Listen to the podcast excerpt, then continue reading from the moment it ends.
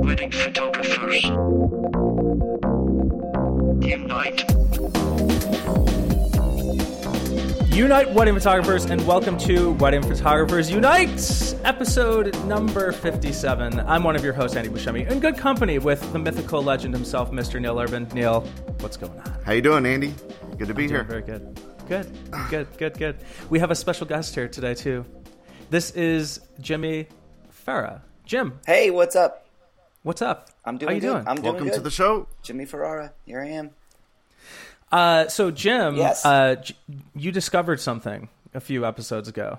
Oh, yes. The What, what did you What did you discover? Well, my fiance Natalie and I run the business and then she a while ago she said, "Oh, I found a new podcast to listen to." I'm like, "Great, because I'm I'm getting bored with what I got and some of the stuff I listen to isn't long enough." So I started listening to you guys. I started like uh, er, on recent episodes and then went back and then I said, well, I don't want to go back to the very beginning because that's just a couple years ago. So let me start somewhere in 2015. I don't know what I did, but anyway. So along the way, I kept listening to these podcasts and then you guys were kept saying, um, welcome to the bi-weekly, this and that, and then bi-monthly. And I'm thinking, well, which one is it? Is it bi-monthly or bi-weekly? I'm very Oh, confused. did, did I switch it? I always No, thought no, I you- was. Con- I, I thought I was consistently wrong with bi-monthly. Did, was it bi-weekly at some point? It's bi-weekly because bi-monthly would mean it's every other month. Every other month. Yeah right. Okay. So James, you discovered that for us. So so that's the guy. But now let's get in a little bit deeper than just the discovery. And uh, and Jim, who are you? What? Uh, and you're kind of pretty close, starting Neck of the Woods, aren't you? Yeah, So I'm, I'm about uh, two hours south of you guys. okay. Oh, okay. I'm, Uh, uh, so- if, you, if you know where West Point is, I'm just north of West Point. Okay. All right. Cool. So tell us a little bit about uh, yourself and uh, and you know your your background, how you got into wedding photography, and and just All a little bit of background on you. Um, well, I was always into photography since I was a kid. Really, I, remember, I clearly remember looking at a looking through a, a uh, an SLR camera and just being hooked on how I could actually see something, focus on it, and just holding the camera. I was hooked since sixth grade. And my parents were like, "You're a little young to own a decent camera." But in eighth grade, uh, I got my first uh, system and a couple lenses, and I did my homework, and I knew about shutter and aperture and all that kind of basic stuff. And a guy down the street here who was a photographer for years got me that camera and got me into it. And then from then on, I was just always into photography through high school, through a little in college. But in college somewhere, I decided to move into the motion picture world. And then I, at that point, I said, let me study filmmaking because it's got the biggest cameras on earth. Seems very exciting. And I did that. And then I joined the union right after college and I worked in the film business for 15 years, based out of New York and can travel all over because my union was, was nationwide. And most of my work then was independent movies. And then I got hooked up with uh, Saturday Night Live and did all those uh, parody commercials from like 98 on.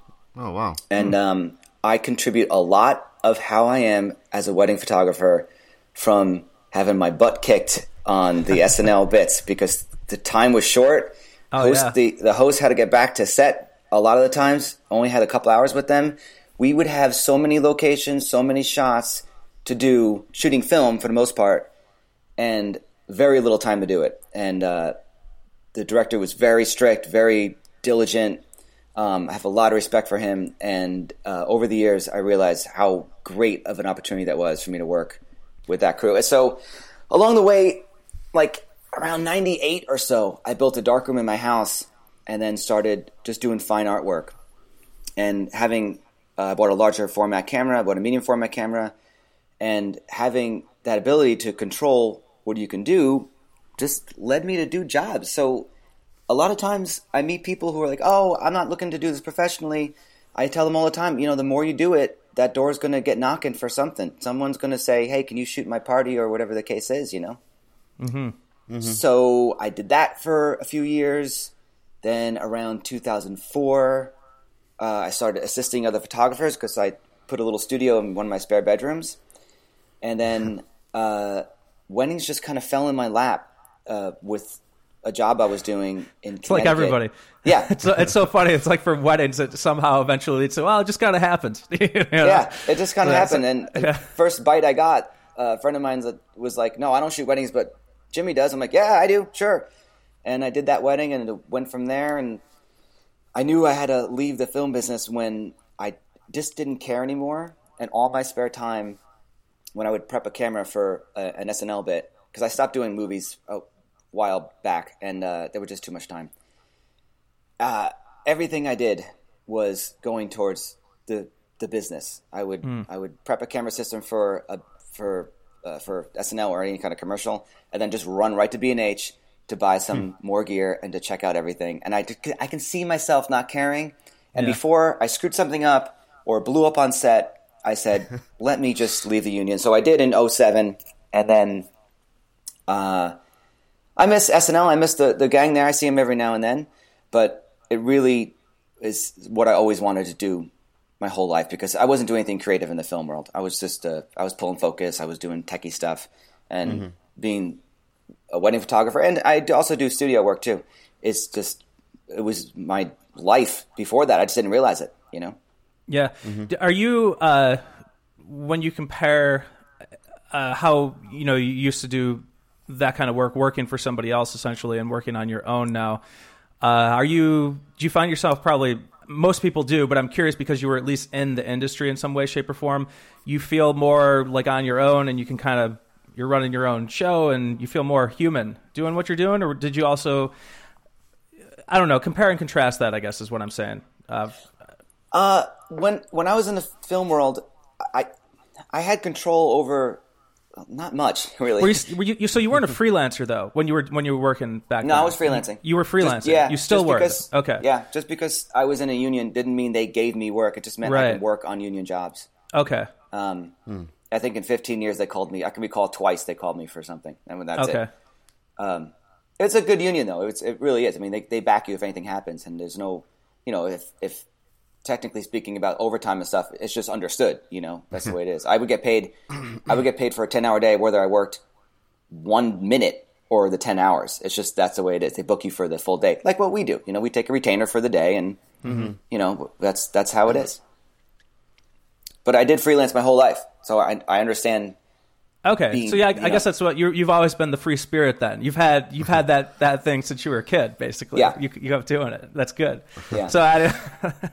all right. Cool. Um. So I guess we'll just kind of go go into uh, talking a little bit about what we've been up to uh, lately, and just kind of get into our normal swing of things. Uh, Sure.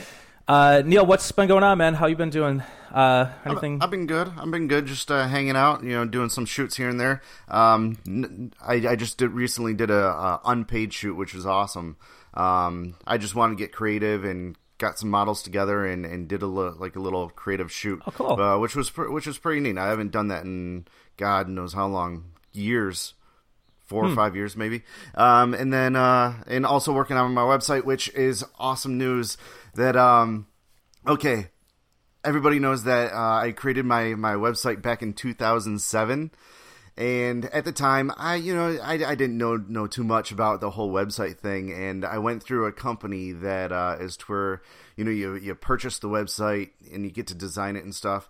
But the domain kind of comes with it. You know, you, you type in your domain and Yeah. they kind of take it from there. So they owned the domain like all this time. oh God. Um, and and I recently kind of found this out. I'm like, you know what? Because I do own a lot of other domains, and but neilurban.com is the one I really didn't own. It's like, how do I get this domain from this company? And just three nights ago, I got an email from this company saying, you know, my something was expiring and it was the domain and they were like do you want to renew your your service with our company? It's like oh hell no i do not. Um I need I need this domain, but I, I pretty much I, I pretty much told them that uh you know I'm kind of using a blog as a main website now, so I really don't use the other website under neilurban.com. And I was like, you know, how can I get my domain? Because I kind of want that for my blog, and they're like, oh well, here's here's the number and it expires in 30 days. So that's awesome, awesome, awesome news for me. So um pretty much everybody knows not to do this nowadays. You know, make, But it make was sure different you- then.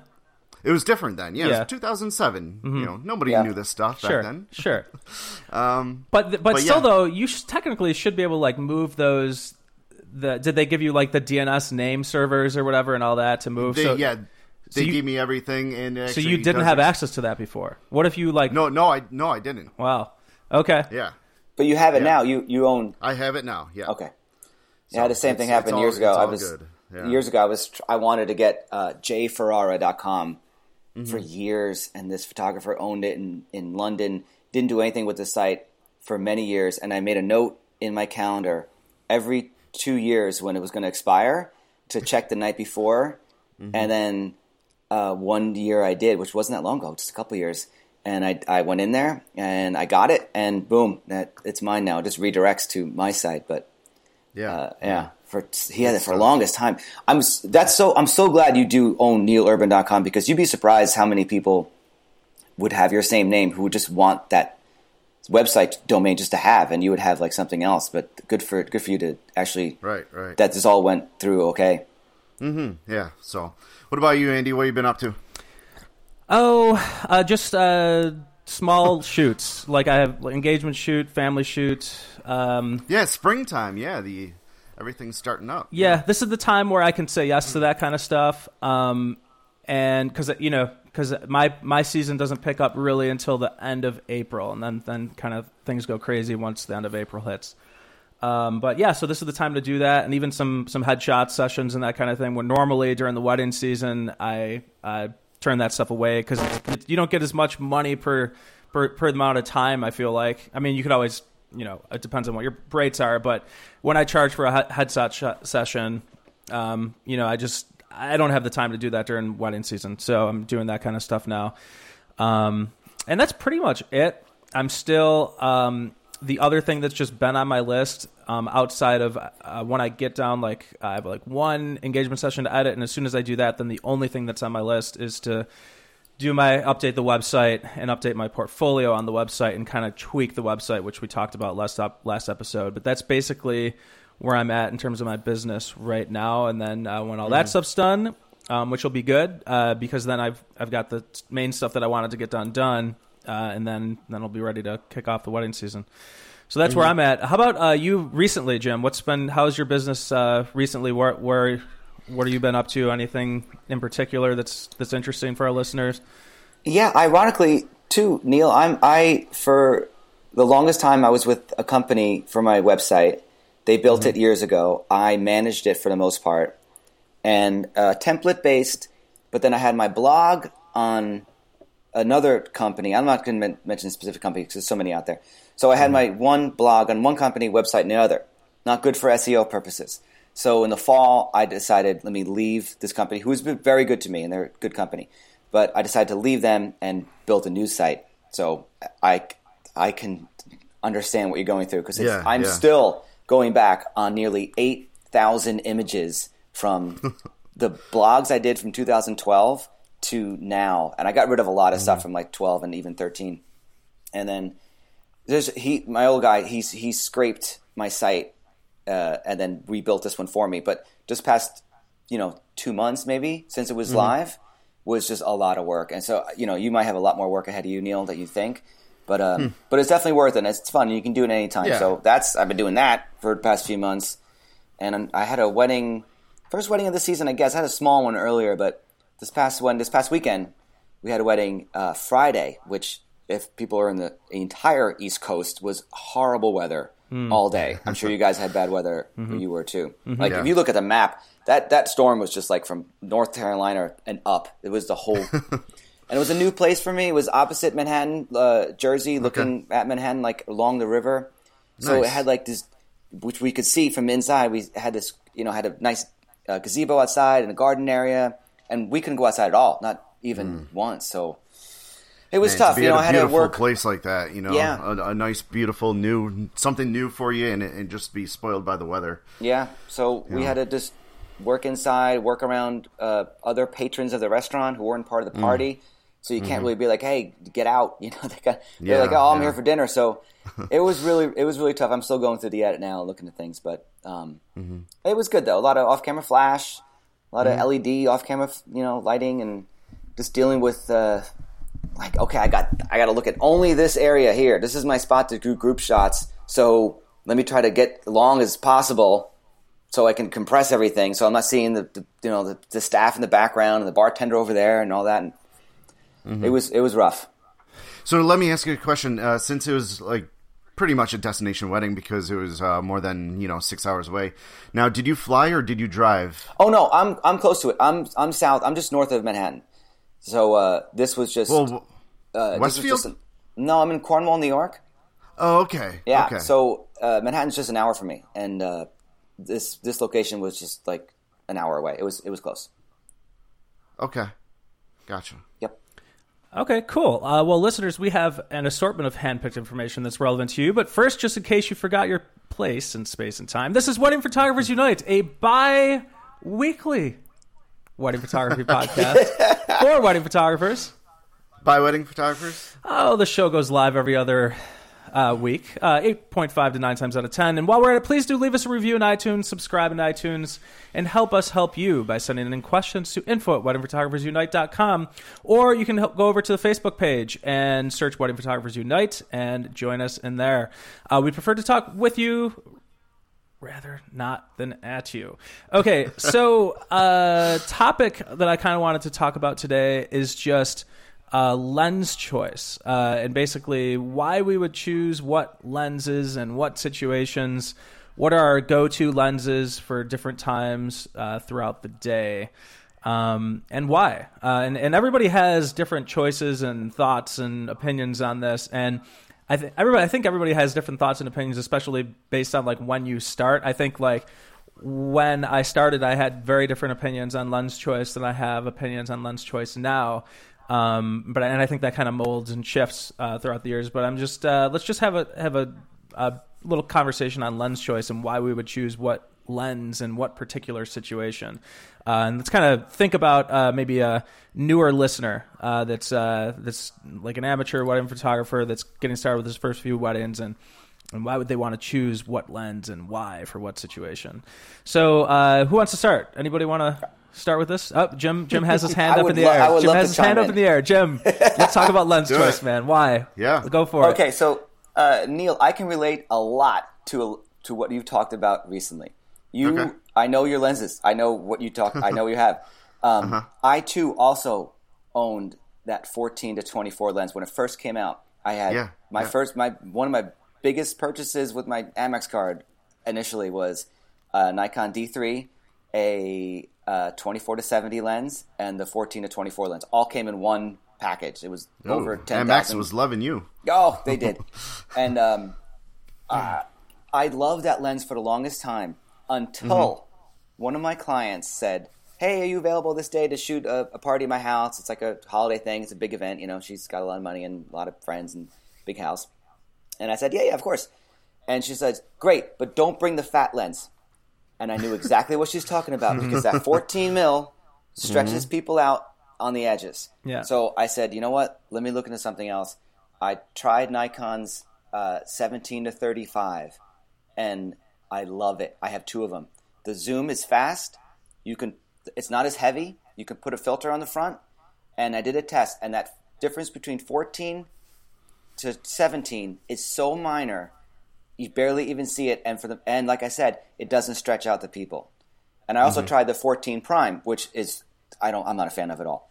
But uh, uh, to me, that 17 to 35 lens is a real, real go to for certainly for receptions, definitely for prep, definitely for like church to get that nice wide shot that, that everyone loves. It's a great overall lens and good enough for big groups because it's not going to stretch out the corners and you can be close and talk to people and still just pick it up and shoot at a 17 or 20.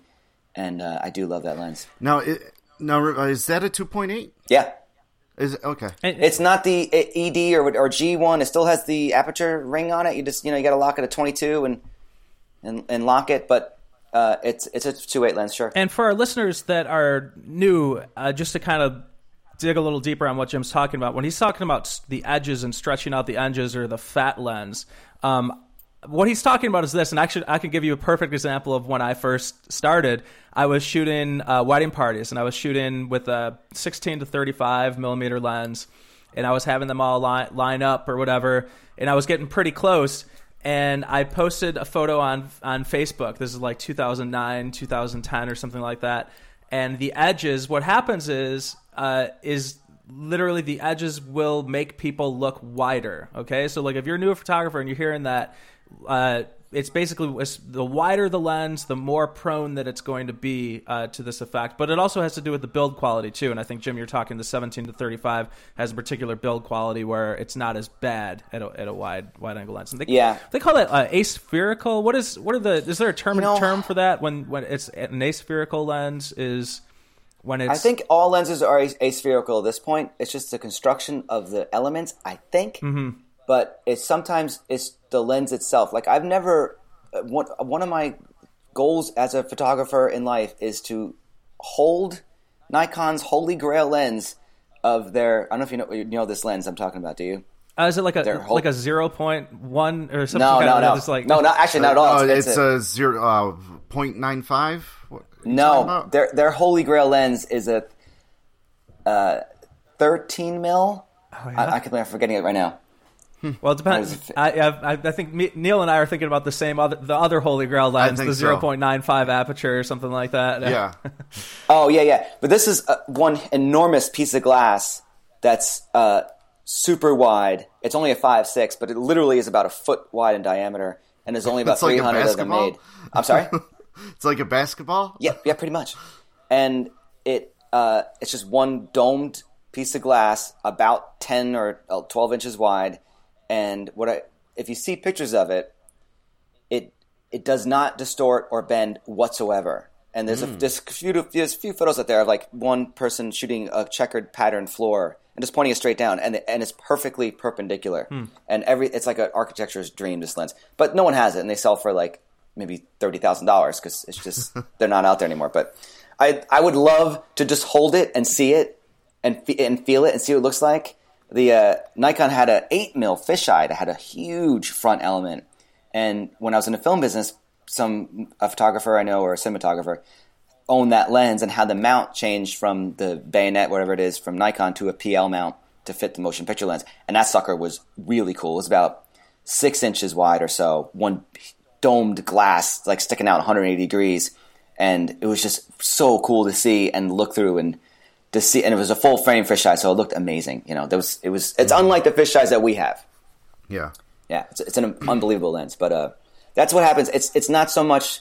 I think it's just a construction of the lens. You know, Canon or or Leica or any other people might have makers might have a lens wide or even wider than the 14, and not make the people fat in the edges or stretch out the corners. You know, I want to I want to Yeah. do something here. Um, sure. just because I'm thinking in my head, and sometimes that's good, sometimes that's bad.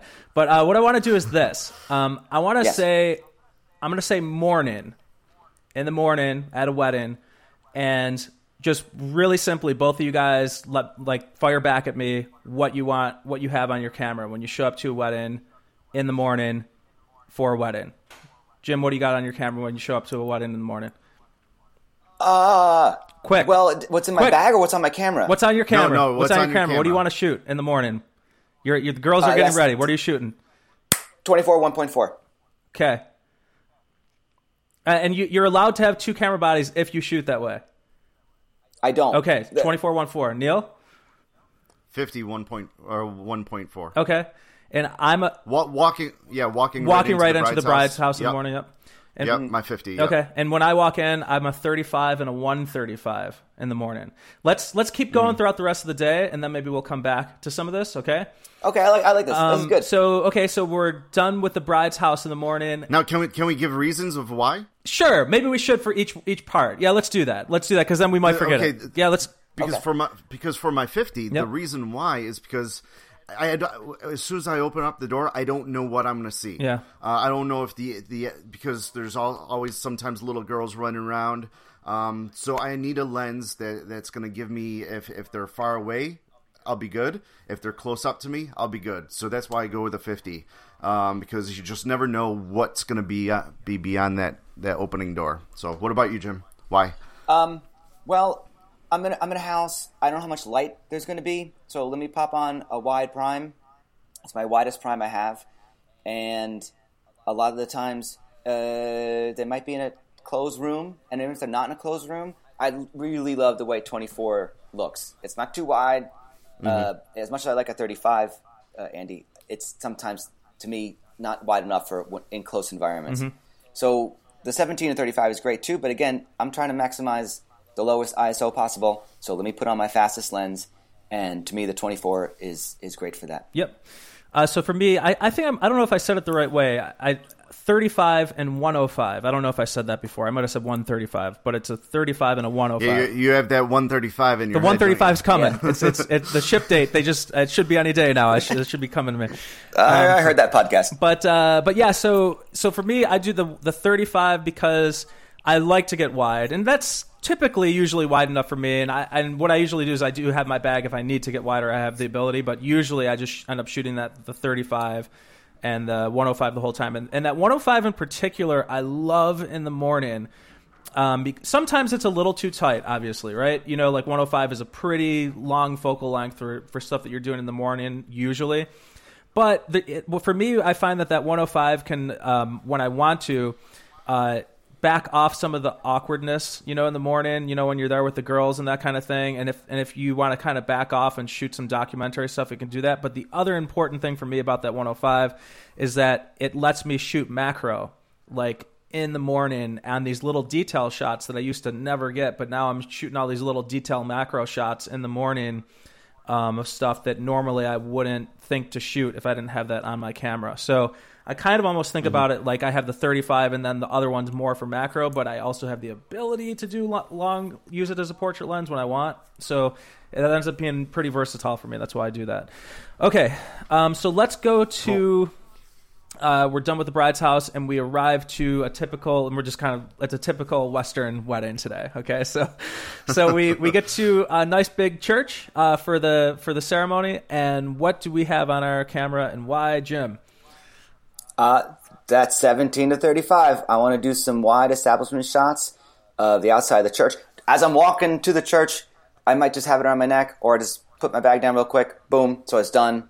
Because I might run in the church and be, you know, crazy with just getting set up and I mean things running like too much on time, let's say, and whatever the case is. So do that, get the altar, you know, turn around, get that altar view, and then once I have a few wide shots, uh, I'll go to a tighter lens. But that seven, that seventeen to thirty-five is the first lens I'll pick up. Okay, so so but so when you first are shooting at the church, that's your that's the first thing you do. But then as the like ceremony starts, what do you have? What do you have? Ah, good question. Let's go. Let's You do- know, let's to- talk through the whole ceremony, I guess, and why we're swapping lenses in general and what we would generally do. Okay. Uh, as people are kind of coming in and I'm set up and I'm ready to go and I'm just milling around, I might pop on an 85 to get some candids or a 50 to get some candids. And then once it's rolling, though, once the processional starts and someone and everyone's coming down the aisle, I am typically uh, to altar left, I suppose, or to the right of the altar. If you're looking Uh, at the altar, Oh, you just use some. You just use some stage term for for a stage left. Stage yeah, yeah. left. Okay. Yeah. All right. This is camera left, stage left, stage Okay. right, up stage, down stage. Yeah.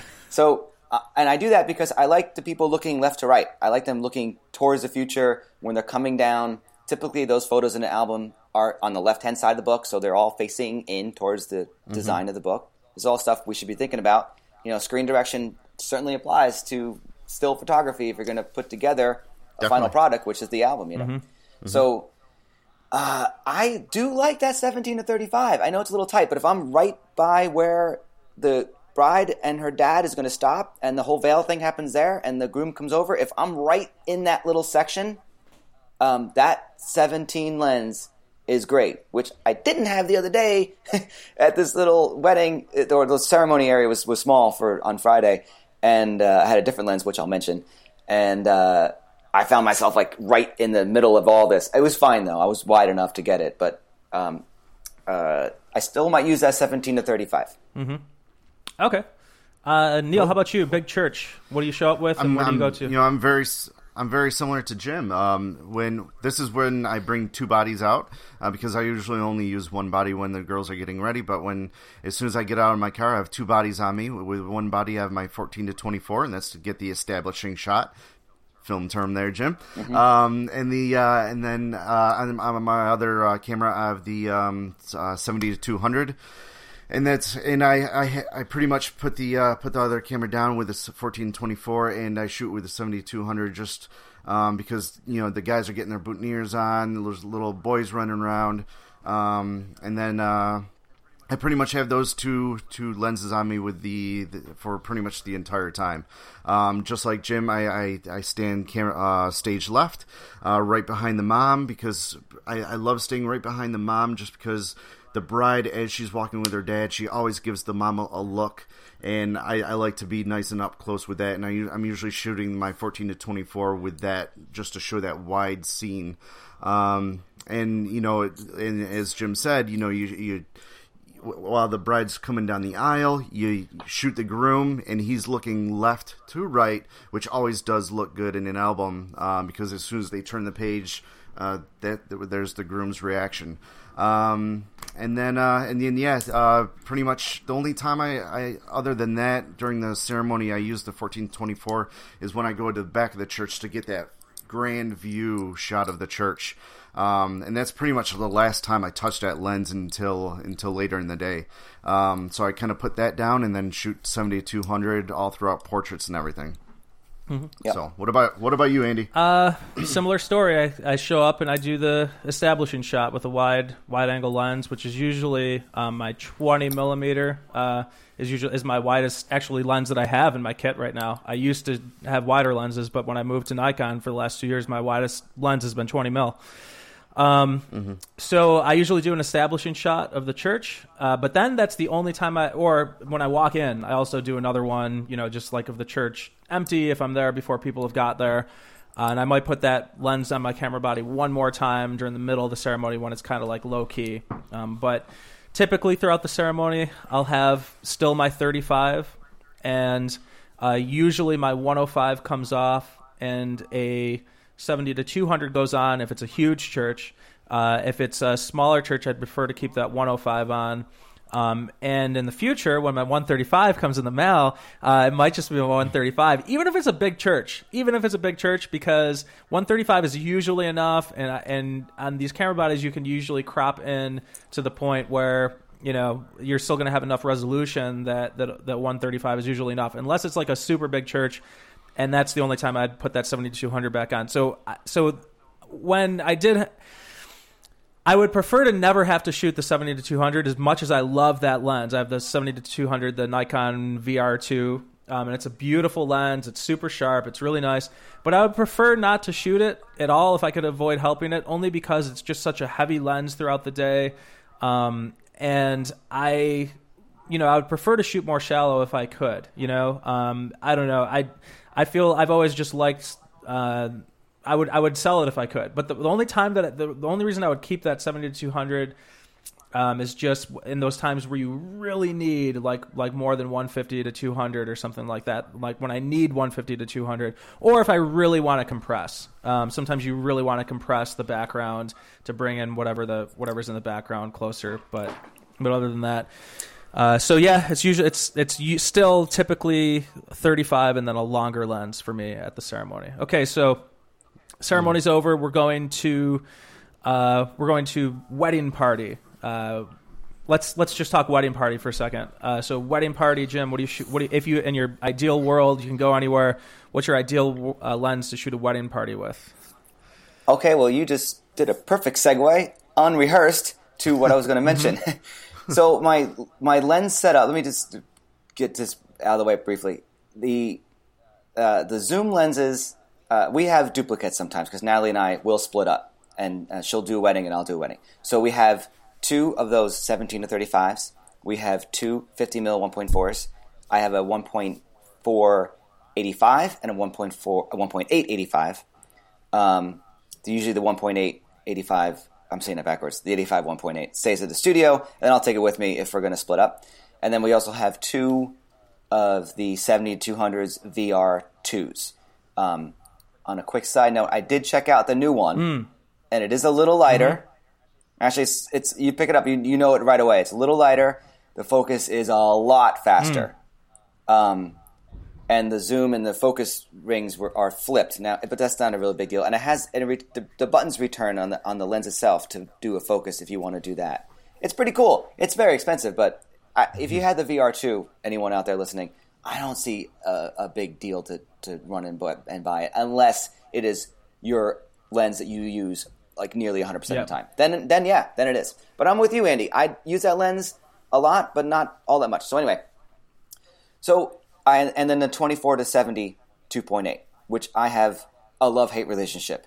I hate it mm-hmm. because it's pretty big for that range physically. The lens itself is mm-hmm. pretty mm-hmm. long, and twice now I've had to send it to Nikon to get the rubber replaced because the zoom is so stiff on that lens. And mm. I've asked them, "Can you loosen it for me?" And they're like, "No, they can't. That's just the way it is." And the new one is the same way.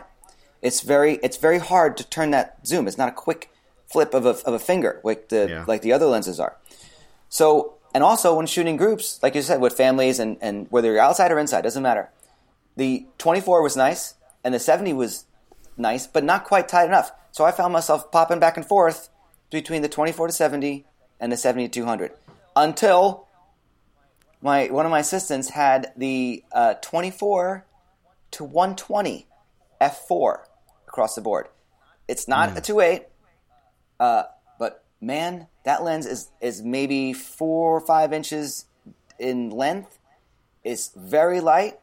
It does telescopic a little bit, so the front element will come out when you zoom. Not really a pro level look when you're zooming. I get it, but at this point, I'm like, I don't care. I'm I'm sporting a really nice Nikon D5.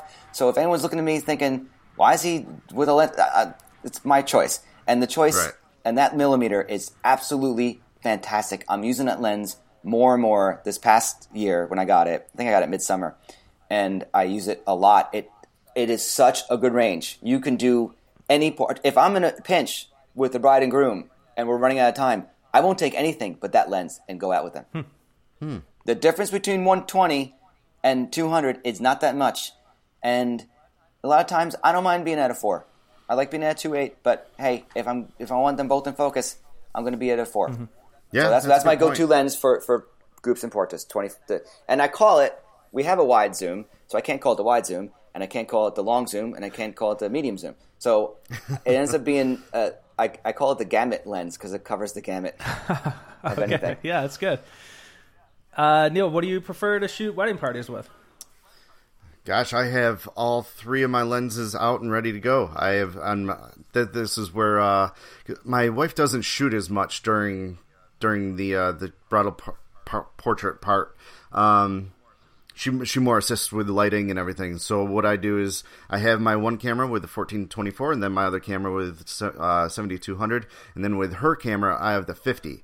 So I have all three cameras ready to go with all my lenses, and pretty much I can get three different looks without even moving the bride and groom, and that just makes things go really, really fast. Uh, bridal party, everything, um, and that's just keep it really, really simple. And I've I've all three of my babies uh, ready to go.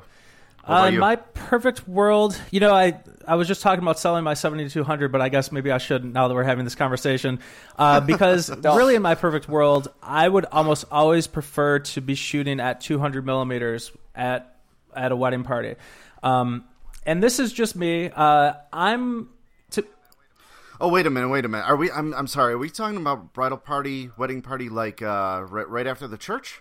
oh or sorry, like right after the ceremony, like yeah, I'm, I'm portraits, or in between. I'm I'm sorry. I'm, I I'm totally. You're right. I totally skipped. I totally skipped like family portraits and uh, any wedding party photos at the church. I skipped that. I'm, Okay, so what I just said, I'm talking about in between was portraits. it, okay. Jim? Where were you when we were having that conversation? Like like I- like I on was- location. I thought we were talking about like family, maybe bridal party before you move on from the church. Okay, right because outside the okay, so you're so, so you're Okay. so So you're I'm- I'm mid- the one mid-range. who's no, no, no, off. no, no, no. You were you were right. You were right. Um, so Okay. so let me let me get on the right page. Okay, let me get on the page. You know the page you guys are at. So sure, if I'm in the church shooting um, family photos, wedding party, any of that kind of stuff at the church, uh, usually I'll be I'll stick with like I see I want I still want to compress even there, but usually sometimes it's a little bit harder to. But the I'll, I'm gonna give a listeners listener tip listener tip here. Compress at at the church because then what happens is, is all those people that are in the aisles that are in the way that are all you know that want to shoot photos are like oh sorry everybody you gotta move gotta move i'm shooting with the 200 millimeter gotta get out of the way sorry gotta go bye. You know like it kind of helps uh, like deter some of the traffic that you would normally have up there if they're all in the photographer's way um, and I think that it does Yeah, look a little yeah. bit nicer when you compress, even in, in a church. So, but as much as I say that right now, that almost never happens because it's just too hard. And usually, I, I end up opting to like stand on a chair and shoot with like a 35 millimeter or um, maybe a 50 if I if I want to get in a little bit tighter and I've got enough room. Um, but usually, I'm probably with with like a 35 for for those shots there, something like that. And you're all you're all primes for the most part. Yeah, though, I'm all primes Maybe. except for that 70 to 200. Yep. Yeah, Yep. yeah, um, yeah. I, I go back and forth on that. Um, uh, I, I do like it. It is it is a nice way to work, you know. Um, I, I, but sometimes just the practicality of having a zoom on your on your one camera is is uh, is very easy Yeah, and very you know you don't have to carry more Yeah. equipment around with you. It all depends on the It situation. does. It does. really does. And, and this whole thing, uh, lens choice, always is totally dependent on the situation. So we're kind of like given our general thoughts of what we would generally do in general situations. But at the end of the day, like some situations are literally just totally different when we get there, and we have to use the knowledge that we have of, of shooting hundreds of weddings, you know, and like, hey, this last time the situation Yeah. happened, and uh, I better do this this time, you know, you know. Um, You know what? Um, one of my favorite weddings I did last year, before, I forget, um, was one in Manhattan uh, at the Ritz Carlton Battery Park, and we started off at a hotel nearby, and then they wanted to just kind of get in a cab and go around certain parts of downtown Manhattan. And I had borrowed Nikon's 35 1.4 because I want, I never had one, and I wanted to try it out. So NPS member, you can get it for for a weekend for free. So I had the 24, 35, 50, and 85, all 1.4. And then throughout the morning during prep, I'm like, I said to Natalie, I'm like, you know what? I'm going to shoot primes all day today. I am not picking up a zoom at all. And once I said that and committed to it, it was really good for me. It was it it, it was hard when I wanted to get wider, but I couldn't, and I had just well, just change the lens, no big deal. But just move yourself around, being on a rooftop, trying to get the the Freedom Tower in the background here and there. Um, I really did like that challenge that I just did to myself. And in the blog post, I mentioned that, and I took a picture of the lenses I use, and I ended up giving. Uh, I ended up not buying the 35, but because it was just too many lenses. I didn't really need that many. But now and then I'll do the same thing. Like I'll I'll sit here for I'll, during prep. I'm like, you know what? I'm not picking up the 17 as much as I like it. I'm going to stick to the the primes and shoot the whole thing at a 1.4 or maybe a 2.0 just to get that look. And it's challenging and it's nice. It keeps yourself on your toes. It's those little things you do as a wedding photographer or mm-hmm. any kind of photographer really that you it makes the day a little different. Because if someone is doing this and they're not into the technicalities of being a, of being a photographer, then I don't, I don't know what they're doing. Because our world is so technical on everything we do. So sometimes doing something as easy as like just playing with one lens more only because the poor lens didn't get used for two months, and you're like, oh, let me just use this lens today more and more, and it, it makes you as a photographer a little, Definitely. be a little more creative.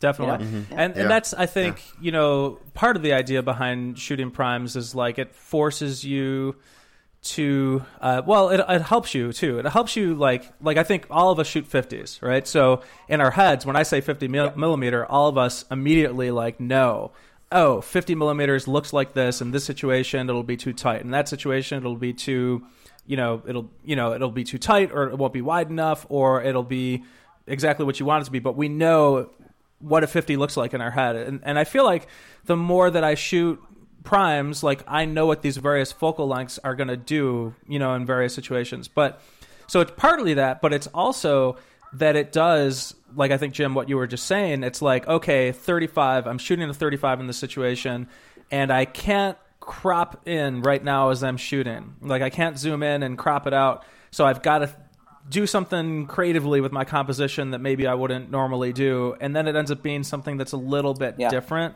Um, you know, I but at the same time, I you know, I I- and I don't know. I I could go. I would be totally fine shoot, shooting a twenty four to seventy. You know, uh, shooting that at a wedding, and and there is something about that where I'm going to shoot pretty consistently in a certain style. But I guess it depends on what you what your style is and what you want your look to look like. But I, but I think that the the primes help you think outside of the box a little bit more than you normally would in terms of composition.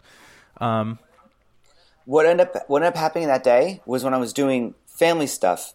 Uh, I couldn't go outside. We were on a, a rooftop area, and the outside area was uh, it was initially the ceremony, and then they switched it over to uh, re- to cocktail hour. I couldn't go out there because there was too many people, and there was too much sun in one section, whatever the case was. So for some of the the portraits of family, I had this great window light and a nice soft wall with a nice painting in the background, and I did a lot of it there. And yeah, the, sometimes the 24 was way too wide. 35 was just right, but then you get two more people in there. Then I got to go to 24, mm-hmm. and I go to 50. I'm right against the glass a lot, and I also mm-hmm. end up, t- you know, posing them a little differently, maybe a little closer together so they fit the frame, or maybe a little looser so they can kind of hide something. And normally I wouldn't just do that. I'd be like, oh, yeah, this there, and that communication I liked because then it just, you know, just you, you don't want to be the behind the camera, just click, click, click. All right, next. You know, you got to talk to your mm-hmm. people a lot. You got to interact. Yep. So I haven't done it since since that day, but um, I might again soon now. Actually, so now that we talked, Um, okay, so now let's get to the part that I thought we were at before, which is now we go out and now we're shooting Okay. just the wedding party, and that's at least my order. I don't know if that's your order too. I like to shoot wedding party and get them the hell out of there as soon as I'm so I can work with a couple, you know. Um, but I, I end up going to the wedding yeah. party next. So, but so wedding party, you're out there going on location wherever you guys talked about. Uh, what is your lens of choice and why? Yeah, Uh, sure, sure, me? sure. go. Okay. Yep. Uh, wedding party only. If it's a fun wedding party and they want to do the crazy stuff, yeah, I'll have that 17 to 35 on because I want to be right next to them. I want to get that wide look. Uh, I want to be. I want to feel like I'm within the group right there. Right. If not, uh, then I'll, I'm, I'm going to have that that gamut lens of the 24 to 120 because then as soon as like okay let's get everybody in then okay boys hang out over here for one second. I'm going to do the girls real quick get the girls done then get her and her bride or her maid of honor. I got that on that lens. I don't have to change lenses. My bag is over by the tree. I don't have to touch it you know? And um, so i might end up not even going with that 17 i'm, I'm telling you that that 24 to 120 guys it's a fantastic range. Anyone who's listening. There, there's a there's really a is. Sigma lens. There's a Sigma Art Series lens. There's more zoom Sigma Art zooms than I thought that there were, uh, I, which is shocking to me. And I feel like they have one that's like in that range. Um, I was like really super super shocked to like see see that recently. Um, a, a matter of fact, They might. That lens is not expensive Hmm. from Nikon at all. It's brand new. It's not expensive. I, I don't know what it is offhand, but um, it's. I'm actually not gonna much. look that up right now while you guys are talking. But uh, Sure. okay, so Neil, what are you? So anyway, those are my two lenses. I, I rarely will take the the. Uh, what, what? What? I'm sorry. What happened? Yeah, what? Uh, Oh, good. No, Did we no, lose uh, Andy? I think so. yeah. Did do you, you, ask a hear me? question? Okay. Yeah, we got you. Okay, you- yeah, yeah, yeah. yeah. Um, so, but basically, uh, well, let me actually, since I just looked it up, uh, there is a Sigma 24 to 105 f4, an art series lens. Just FYI for people that are listening, I'm, I would be curious. 104, 10. I'm sorry. 20, 24, 24 to 105? 105 f4. Okay. Well, Hmm. hey, you got that's that's really not much different from the. That's not bad, but if you're going to be an F4 anyway, why not do the 24 to Oh, 120? oh, Get a little oh, oh, range one out more of it. thing. There's a there's a Sigma 50 to 100 1.8 art lens too. Yeah, 1.8. Yeah, I've seen it. It's 100, heavy. 1.8. Yeah, Huh. I've seen that. That's that's that's that's a heavy piece of glass. Yeah. Uh, anyway, uh, Neil, you're shooting wedding party. What do you what do you prefer? I already covered this in the last segment, which is which is all my three camera bodies. Okay. that's where I was confused. So I already covered Oh, that. okay, so okay, if- gotcha. So, um, so, so yeah. we were, so you and Yeah, I were yeah. both wrong. We were in the wrong spot. Okay, Jim was in the right spot. Right, So that's what correct, happens. correct. that's Neil- what happens. The, gu- Neil, the guests what- know what's going on, but we What's don't up? know what's going on. Yes. Yeah, yeah. Neil, what's, up? the what's the bodies you have on uh, that you're at with? These uh, 750s right now, All 750s. Okay. and, and and my backup is my uh, D3S, my old D3S. That's Okay. That, that that's the body that I pretty much only keep my 14 to 24 on because I only use that so often. Okay. Um, so th- that that's all that's always over my shoulder and on my hip is my 750, and my wife has the other 750. Yeah, uh, my uh, fiance Natalie, she'll have the she has a D3S. I have a D3S in the studio, and then I have a the D5 that I carry that she covets quite often. when she Did you have up, She's any- like, "Wow, this is nice." Did you have anything in between? Did you ever go to the D4 or Um, uh, no, D100 I had I had the? D3, then went D3S because that was a, actually a big jump. It was Yeah. a much better uh, image quality on the ISO. Uh, D4 I didn't care about. D4S Mm-hmm. was nice. It was a little lighter, a lot faster. Had another stop. But Did when you- I got wind about the? D5, I was like, I got to do the D5. Okay. Um, it is um, it is amazing. I it I'm telling you, I shoot differently st- just because of that camera. Hmm. The focus is so fast. Everything is so fast. It's it's so it's an unbelievable camera. It really is. when uh, when Uh, was that released? About a year ago, yeah. About a year ago. Yep. I- Okay. yeah. Okay. I have the I have the seventy third one ever made. I pre-ordered that sucker in the fall of the previous year. Um, yeah. So when it comes to wedding parties, uh, for me, I, I was started to answer this incorrectly before, uh, but so. So yeah, I usually prefer to shoot at 200. Like Jim said that he likes to get up there if, if he likes the, the wedding party and everything like that. But I don't like my wedding parties. I just kind of like to like back away from them. you know what I mean? Compress them. You know. No, but I but I but I actually like do like I like to get. I, I hate to say it. I hate to say it, and I'm sorry. Uh, I hope this doesn't make me a terrible wedding photographer. But but I, with a wedding party, I like to do wedding party stuff as quick as possible and just get the basics covered that and looking good, so that I can move on as soon as humanly possible to the couple. So so for me, like I just shoot everything at 200, and then I'm able to just like I have the backgrounds compressed, they look good, and then I can just shift people in and out, and then it just makes that go a little bit quicker. I feel like rather than having stuff in the background that I don't want or whatever. It definitely is not as intimate a feel. You know what I mean? And and if I was trying to go for artistic shots more than maybe I am, then maybe I would shoot with something other than that. But in terms of just getting clean shots that that look good, I usually end up shooting those at 200 if I if I at all can shoot those at 200, even if it's a huge wedding party. Even Yeah, if it's a a huge wedding great party, look. I back way off and That- then just shoot it at 200. So I've, I've done that too. That is a really nice look. It, it does compress the background a lot, singles them out. If they're all on the same plane, I have no problem shooting them all at a 2.8. Um, I want to have that background out of focus. It's uh, like I said, there's, Yeah. nothing, there's no wrong or right when it comes to Yep. focal length decision upon any situation. Really, it's just a a Yeah, different absolutely, look. and a lot of That's it all. is just creative decision too. So, um, okay, so we are now uh, going to shots with a couple. What are what is our lens of choice with with uh, working with a couple? And, and let's now like we might have different choices in different situations, but but if we let's let's do this. If we had to pick one lens to shoot uh, to to work with a couple, what would that lens be uh, for for your our style? What you mean, one lens or one focal length? Uh, Like- yeah, yeah, yeah. Let's let's say what is your focal length, and you can tell us the lens too, but you still got to pick a focal length. Uh, if and what is your focal length that you prefer to have shots with that couple?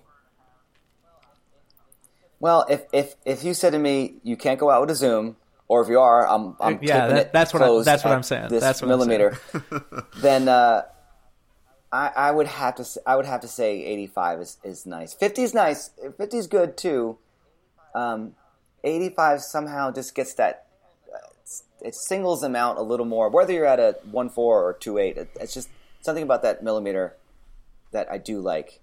Um, but again, if you're in a, a garden area and you're limited to how far you are, and as far as you can see is only 25 feet, and this is your area, I'm not taking the 85 out there. I'm I'm taking a 50 or maybe even the 24, just because I don't have much space. So that, it, you gotta look, you gotta assess where you, where you're going and look at the, the gardens first, or the, your area first, or at least hope that you have uh, a good space. To work Uh, with. Neil, you got one lens. What is it? I would I would go with the uh, the seventy to two hundred at two point eight, and I would pretty much if I had to choose, I'd probably stay at right at two hundred. Um, I like to get nice and intimate um, because if you think about it, the way the album's going to flow, you start off with a bridal party and everything. You kind of have your establishing shots. Your audience knows where you are in your location. Um, and then once once the wide angle shots and those fun party shots are done, I want to. I just want the bride and groom. I want those intimate moments, and I want to be far away from them. I kind of want. I kind of want them to be very intimate with each other, not have a photographer in their face. Um, and that's kind of what I tell them. I say, you know, this is the first time you're being alone for the first time, and just don't act like I'm here. And that's where you get those really nice, intimate moments. Um, so yeah, shallow, shallow depth of field. Um, like I said, you really sometimes you really don't need to know, you know, have, have to have these magical, huge shots because they're already done. Um, but if if but you know, I like to mix things up and you know grab my other body with my 50 and 1424. Yes, I you did. there- there, that was but, totally yeah. cheated.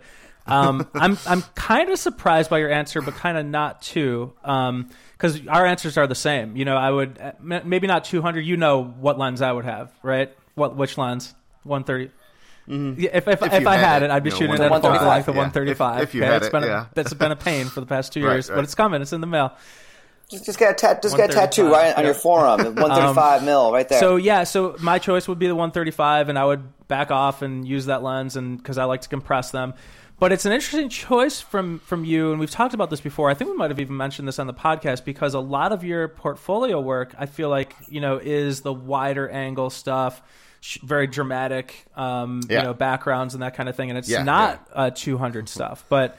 Um, but that's interesting that No. that would be your choice because I'm I'm the same way. Like I want to show the intimate connection, Well- you know, of them. Well, that that's why I cheated Right. at the end. because you know I, I always got to get one one final one, and those are the ones that I really like to show. Um, but as as far as the way the uh, the album flows um, and what I've done so far leading up to this point, I got to have those intimate moments. Okay, so we've uh, we've arrived to the reception, uh, and we're about to start the the introductions. Let's skip to cocktail hour because I, I can't stand cocktail hour. I just I don't even want to talk about it on the podcast. That's how much I I do not like cocktail hour. You guys feel the same about that at all? No. Um, but let's say let's say introductions are starting. Uh, uh, what what do we have on our on our cameras, Jim?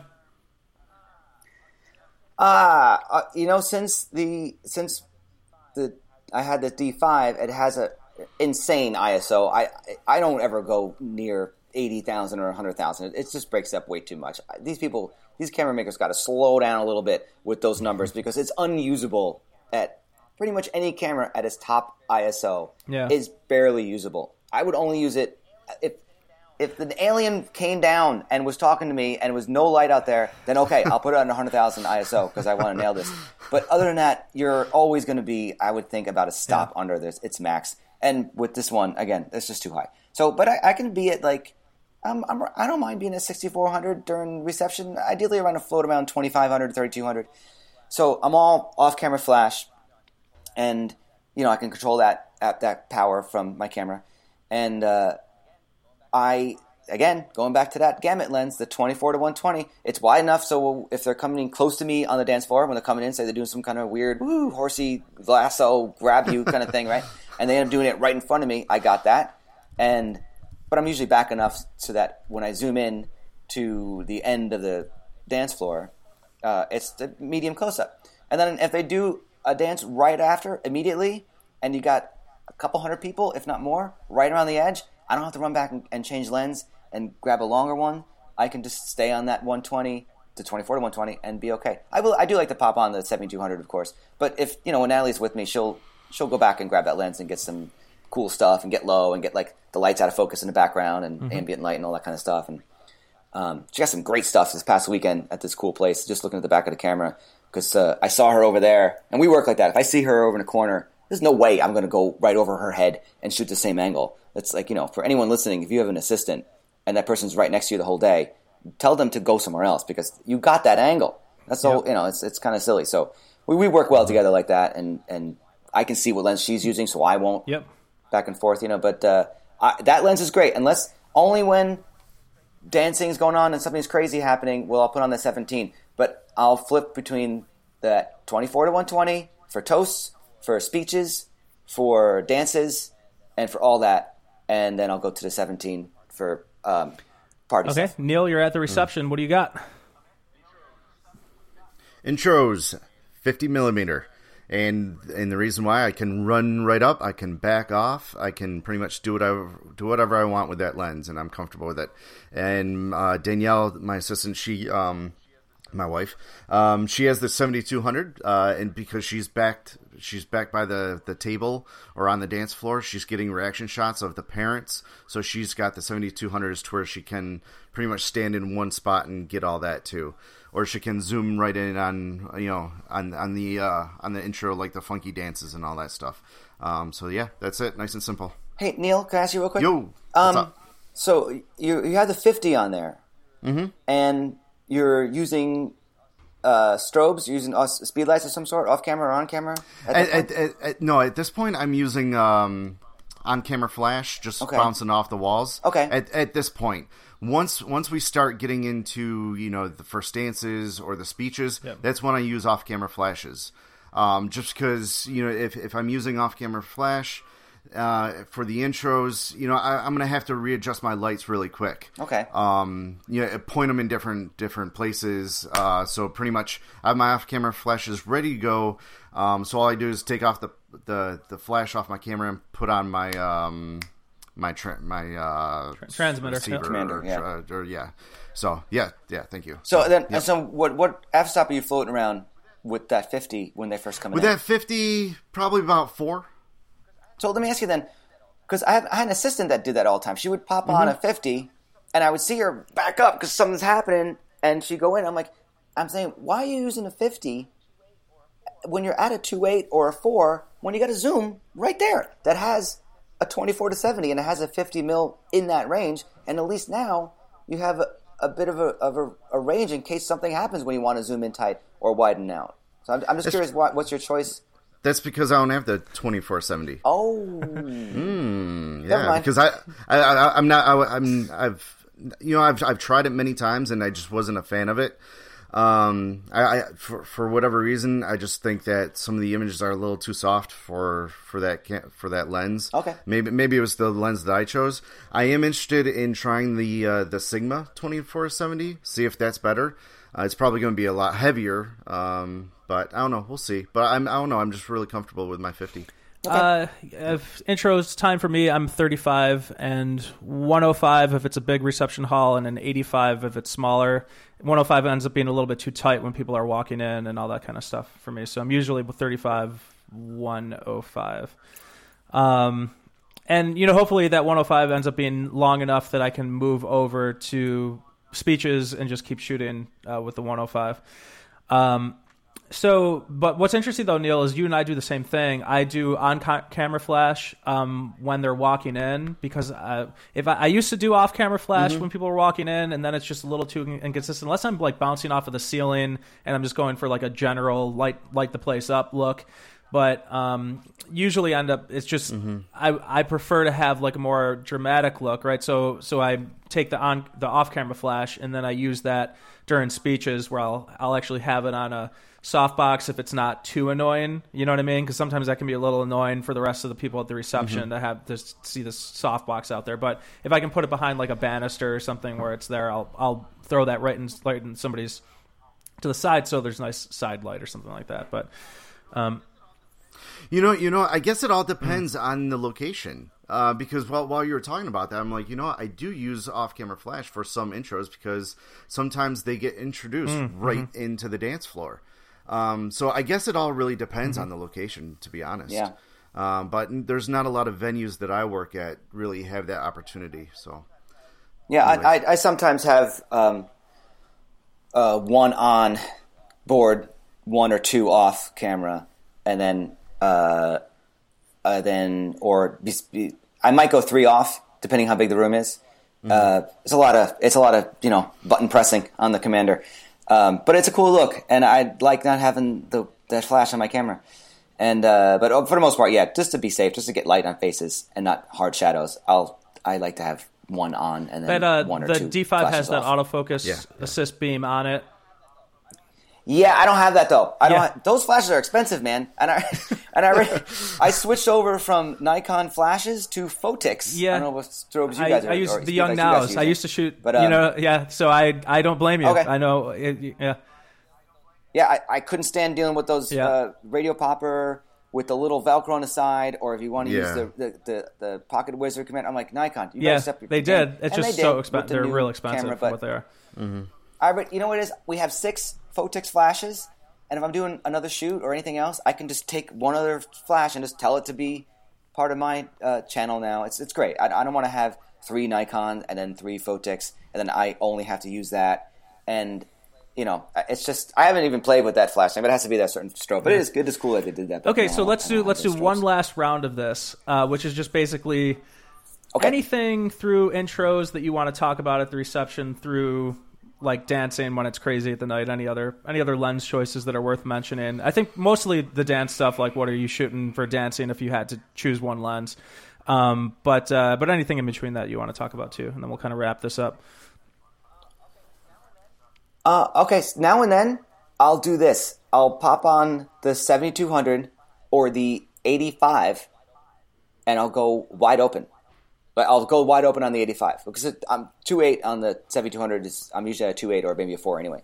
So I'll pop on the 84, I mean the 85. I'll go mm-hmm. 1.4 on the aperture. I'll lower my ISO way down because I'm not going to adjust the strobes. They're all set. You know, the 30 second power here, 16th there, whatever the case is and then I'll get high. Well, I'm, I'm not very tall, so I can I gotta get on a chair. So I'll get on a, a chair, and then I'll just shoot people dancing, having fun, focusing it, like knowing where my off-camera flash is coming from.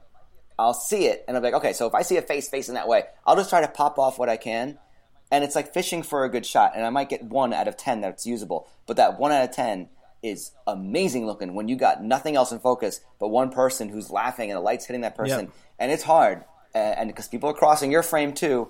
And it's not easy, but it's hey, it's something to do, and yes I get bored sometimes. absolutely like, oh, that's the time to different. And when it works, experiment like when we have when we have the shots that we need at the Oh, yeah. reception and we've got all the stuff that we need then it's just like uh, like throw s- different stuff on there like i used to like at one point i was throwing like pink filters on and lighting up the room pink and lighting up the Yeah. green because i just get so bored right like by the time it's like okay i got what i need Yeah. now it's time to just totally go crazy you know like so One uh, Mm-hmm. not too long ago, I took uh, one of my my off-camera flashes and I, I put it put it on the ground, put a hard blue filter on Yeah. it, cranked it up 100, percent put it on the floor by like the Yeah. by the bass player or by the bass drum, and just kicked it out, and it looked amazing. I was like, wow, that looks so cool. But I had to have Yeah. someone block it, you know. So when I would see someone block it, I would pop off a couple frames, and it that Mm-hmm. Yeah. that backlight looked That's cool. amazing on there. You know, That's So, cool. yeah, you Yeah, play around. yeah. uh, neal what about you dancing shots I like to go uh, wide, 14 to 24, and I like to keep it at pretty much 14. I like to show that uh, my bride and groom are surrounded by their loved ones, get some awesome, awesome stuff. I like to drag the shutter, get those funky lines and all that stuff. Um, and then once in a while, I'll, I'll throw my 7200 on. I'll, I'll, I'll, I'll be a creeper and snipe some people. Um, but other than that, that's I'm the same as you, Neal. I shoot with. 20 millimeter. You know, I shoot as wide as I can, and I usually once I get my clean shots, then I'm doing the the light streaks and all that kind of stuff. Um, the and then you know, and then I'll I'll swap up to you know get some different views. But if I had the one choice, it would be the wide angle. Um, That's the 20 Uh, yes. mil Yep. Nikon's 1.8. yeah, it's a great lens. Yeah, really nice super lens. sharp, super sharp lens. It's a Yeah, smaller it's, one yeah, too. it's not isn't that it? big. Like it's not that big, guy? and it's Yeah. uh, it's been it's been great when I need a wide angle. That's my go-to. That's that's what I use. But you know, so that is my widest widest lens, and we always need backups, right? As photographers, right? So it's like if so, you always have to ask a question like, what if this one lens breaks when I'm shooting a wedding, angle? What if this other lens breaks when I'm shooting a wedding? We always got to have backups. And so, um, for me, I've, I've always got you know something, but that's like the one lens. If I lose that one, that's gonna kind of hit hard hardest. You know, if I was at a wide end and my because then the next widest thing that I have is going to be a 35. But the way that you can stitch everything together now, you can just go pop, pop, pop, pop, pop, pop, pop, pop, you know, and then literally uh, Lightroom stitches it for you automatically. It's unbelievable. So it's kind of like I, I used to worry about only having that one lens as a wide lens, and then like what if what if something happens to that lens? But but really, the way the stitching stuff is now, it's not even really a problem. Uh. So Well, Andy, you you you might not ever have to have a lens break if you Oh, put yeah. it down in the bag. Oh yeah, not back yeah, that's true. first. You know, actually, uh, I missed a package from Sigma yesterday. Sigma came to my door. UPS was knocking at the door. They're like, "Hey, we want to return these two broken lenses that that uh, th- th- luckily were under warranty. They were under warranty, so I didn't have to pay for them. Um, I don't. So I hope Sigma doesn't listen to this because yeah, I didn't have the the back covers on, but and all my apertures, my apertures get stuck.